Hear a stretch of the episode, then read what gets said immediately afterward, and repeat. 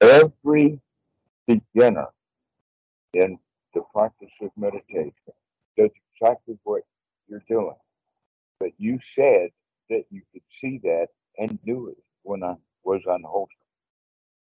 And so, congratulations for that issue of timing in the sense that, oh, now that I do remember, I should have remembered earlier. okay.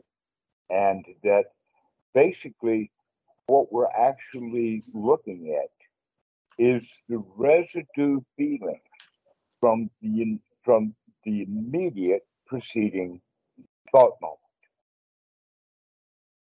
So, one of the things that we can do when we see those kind of thoughts is uh, like, oh, I wish I'd have done this sooner, or I should have been doing this more often, or I should be doing it better, or any criticisms that you have of anapanasati and the practice of what you're doing right now.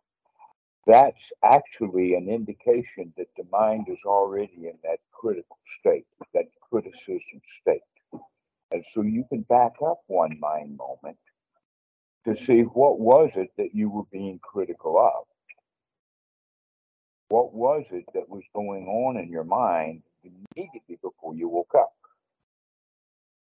This is part of the investigation, is to figure out now that I've busted myself for not practicing anapanasati uh, correctly, when in fact that fussing is not practicing anapanasati correctly, but rather we bring on that congratulations.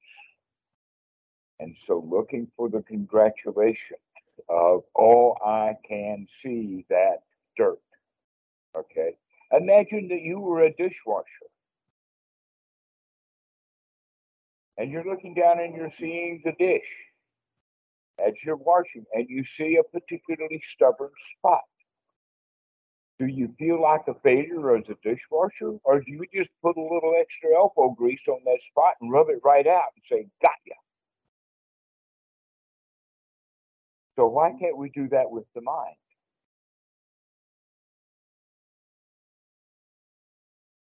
That, that's the way to begin to look.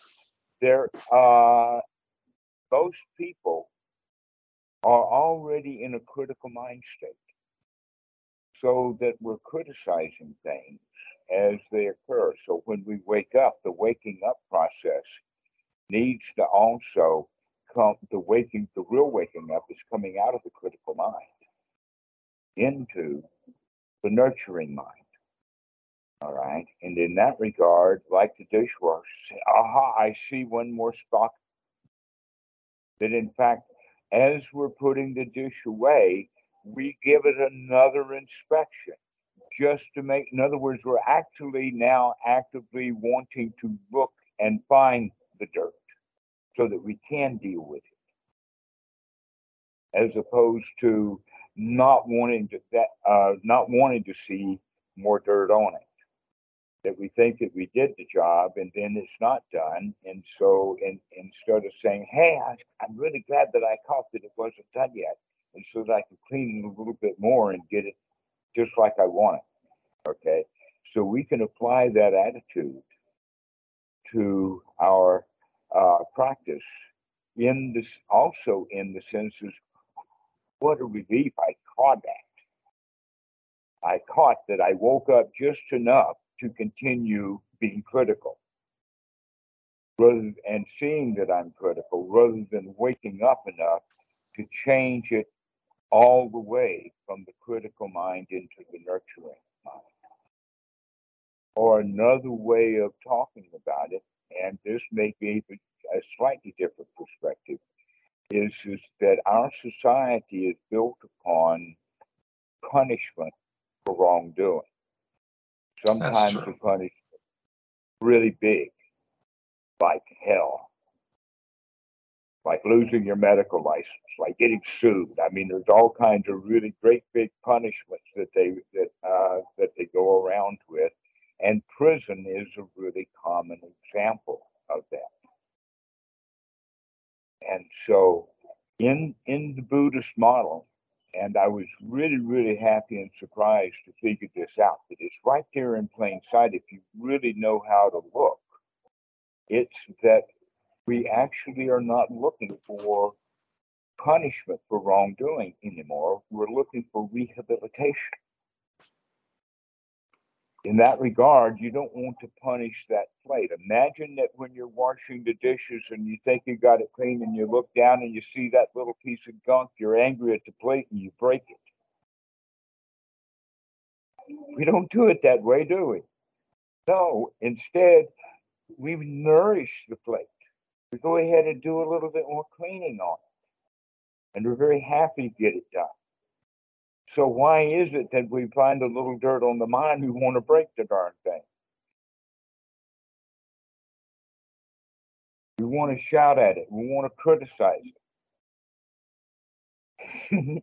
and so this is actually the new practice that we have to go for is to wake up enough to come out of that critical mind and after we're out of the critical mind into the nurturing mind, then we can go back with that nurturing back to the critical thoughts that we were having. Find out what was that that put me in a critical mind state. Because let's say it in a kind of a strange way. Even though we're practicing sati to remember to come into the here now, and that we use various things like that in the sense of taking a deep breath is an anchor into the here now. You can't take last month's breath. You can't go back and take your first one or your last one right now. You can only take the one that you're having right now, right now. That so uh, taking that long, deep breath mindfully is an anchor for being in the present moment. But there's other anchors also. In fact, five out of the six senses are anchors. That in fact, when we talk about taking a long, deep breath, we're actually talking about the sensations that, are, that occur, the touch of the breath as we're taking it that we're making a change to the way that we're moving the lungs up and down. We're making a change to the way that the diaphragm operates, and then it goes back to normal. And then we go back into our normal thinking pattern and we're not thinking about the breath. Isn't the human body marvelous enough so that it's got an automatic fallback mechanism for breathing that we don't have to take every breath consciously. Otherwise, most of us would die in our sleep or die when we're surprised. that there's some mechanism in there, but that mechanism also, we can get in touch with that as a sensation or a feeling. That whenever you stop breathing, there will come sensations of the body telling you to take another breath. And sometimes we can fight and resist that mm-hmm. if we mm-hmm. want to hold our breath. And many times we give into it kind of subconsciously without recognizing that it is there. And so a lot of the practice of meditation is to become aware of the things that are happening right here, right now, that we weren't paying attention to when we were in the critical mind state. And in fact, the Buddha talks about it in the sense of six, six sensory, six sensory input states. Aside from the ones that are physically obvious, the eyes, the ears, the nose, the tongue, and the body sensation, those five, we also have the mind, except for one thing, and that is the mind itself rarely, if ever, takes any new data in. It always is just processing old junk. That's its input method.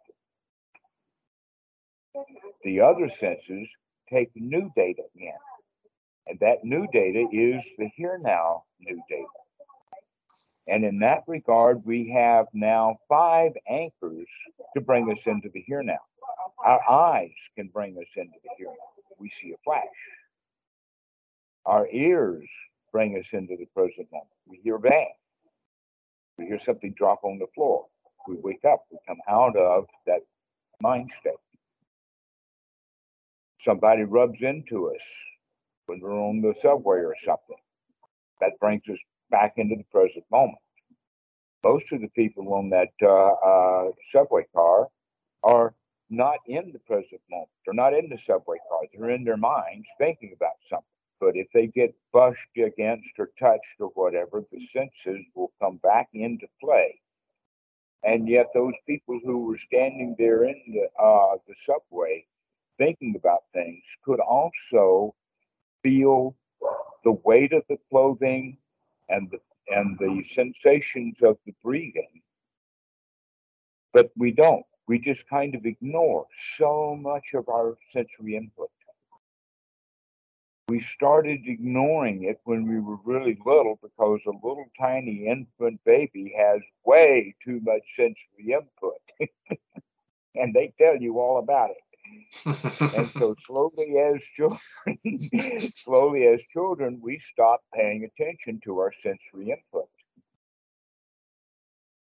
And only pay attention to it in certain cases and in certain ways but by and large we're no longer in the moment which means being in the moment means taking input from the here now rather than processing old data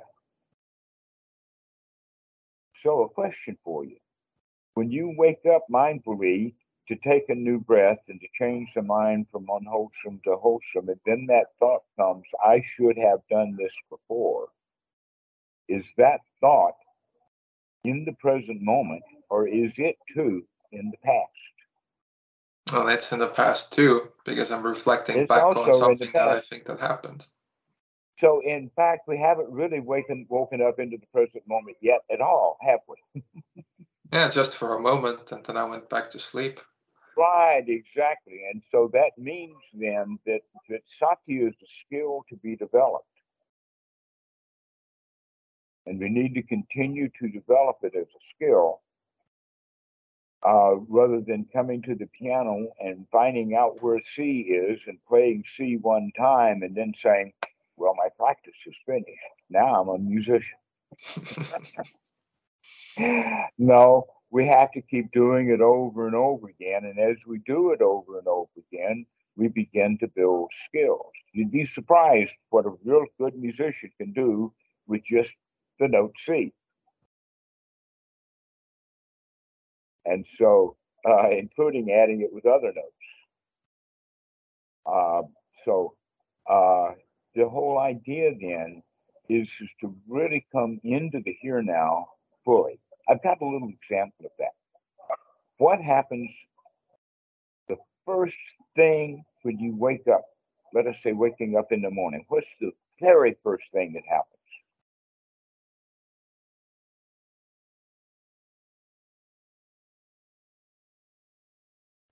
Very first thing.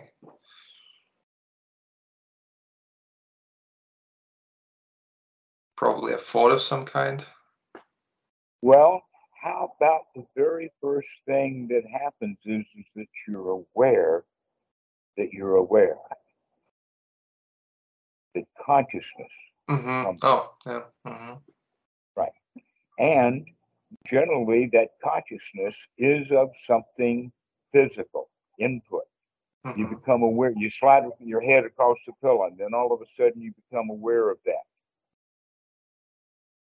right? So we become aware of some sensory input. Now, many people would say the first thing that happens when I wake up is I get out of bed. No. Sometimes we have to take off the covers. Sometimes, you know, there's all kinds of movements that need to be done, small little movements to get out of the bed. So we can think of sati like that also. In other words, there's a tiny little bit of sati, which is just aware that we're aware. Like that we we can now we can wake up enough just to see the kind of thoughts that we're having in the present moment. But if we're practicing strongly so that we're getting strong sati, then we'll wake up actually enough to get out of that, to get out of the bed. So in fact, there's two kind of waking up. One's the waking up to be become aware that you're no longer asleep, or aware that you're aware, or awake of, or aware of some sensation. It might be a sound, it might be a light, it might be somebody throwing water in your face, and then there's going to be a whole lot of brand new sensations. Most of them pretty cool. And so uh, that sensory input that we get is not enough to actually get up out of the bed. And yet, look at it this way. Have you ever been to the military? Have you ever been in boot camp?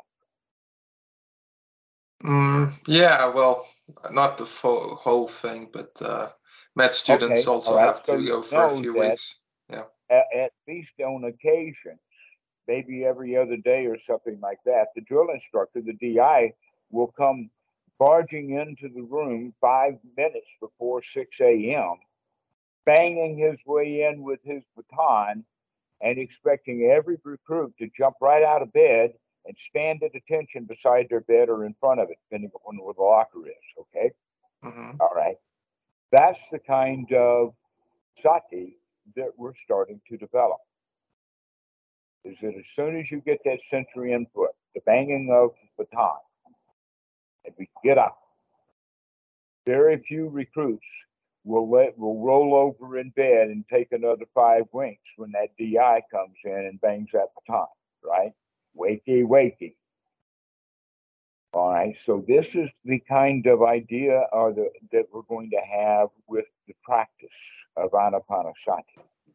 Is that feeling of I'm really going to wake up, and then the of the attention would be to begin to have the nurturing thoughts, begin to take those deep breaths, to come out of the bed rather than the kind of thoughts that you were talking about is, is that, oh, I should have done this sooner, or oh, this, that, and the other thing. Would be like the recruit laying in bed when the DI comes in.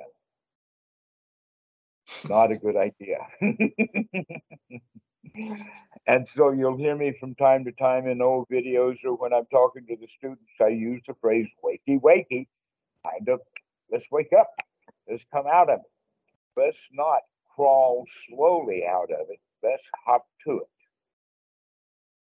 That's the that's the kind of attitude that, that we want. Going back to the issue of washing the dishes, that if after you wash the dish and then you rub your hand over and feel something, or you see it with your eye that the, the, dirty spot is still there, do we just go to that point of, oh no, I should have washed that dot earlier?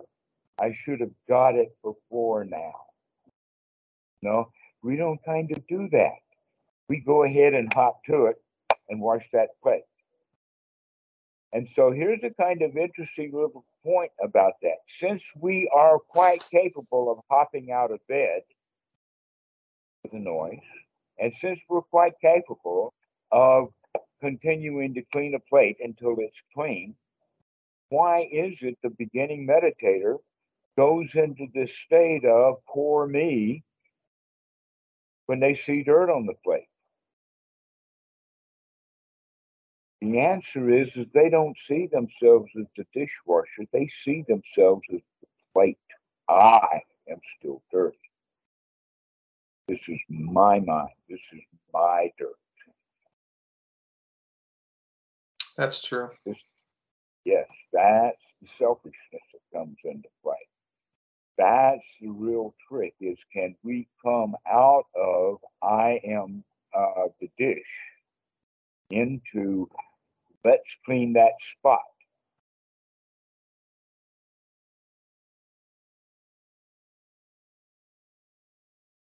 Let's have a go at it. Let's do this in a nurturing way rather than criticizing. Thou shalt not have dirty spots, plate. I just cleaned you.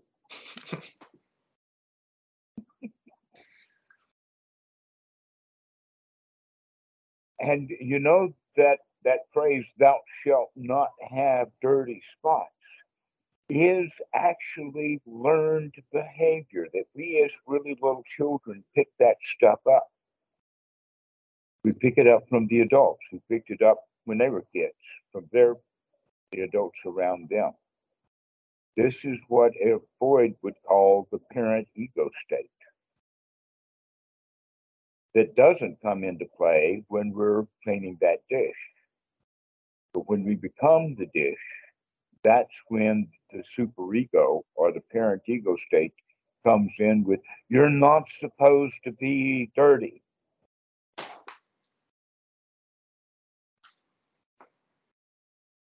And this is the whole key right here. This point is the key to the correct practice of meditation and why so many students don't do it is they continue with the critical mind. Mm-hmm.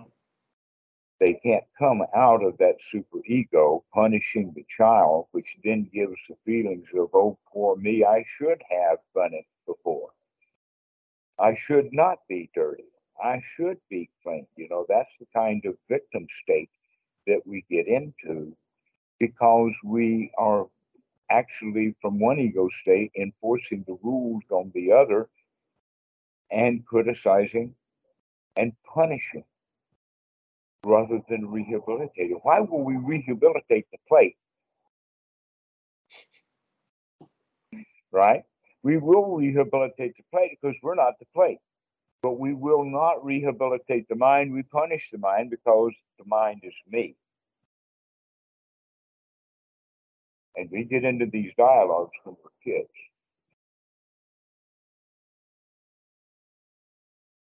By the way, this is the whole story behind Eric Berne in transactional analysis. I think we've spoken a little mm-hmm. bit about. Yeah, yeah. Right. So basically, what he started with was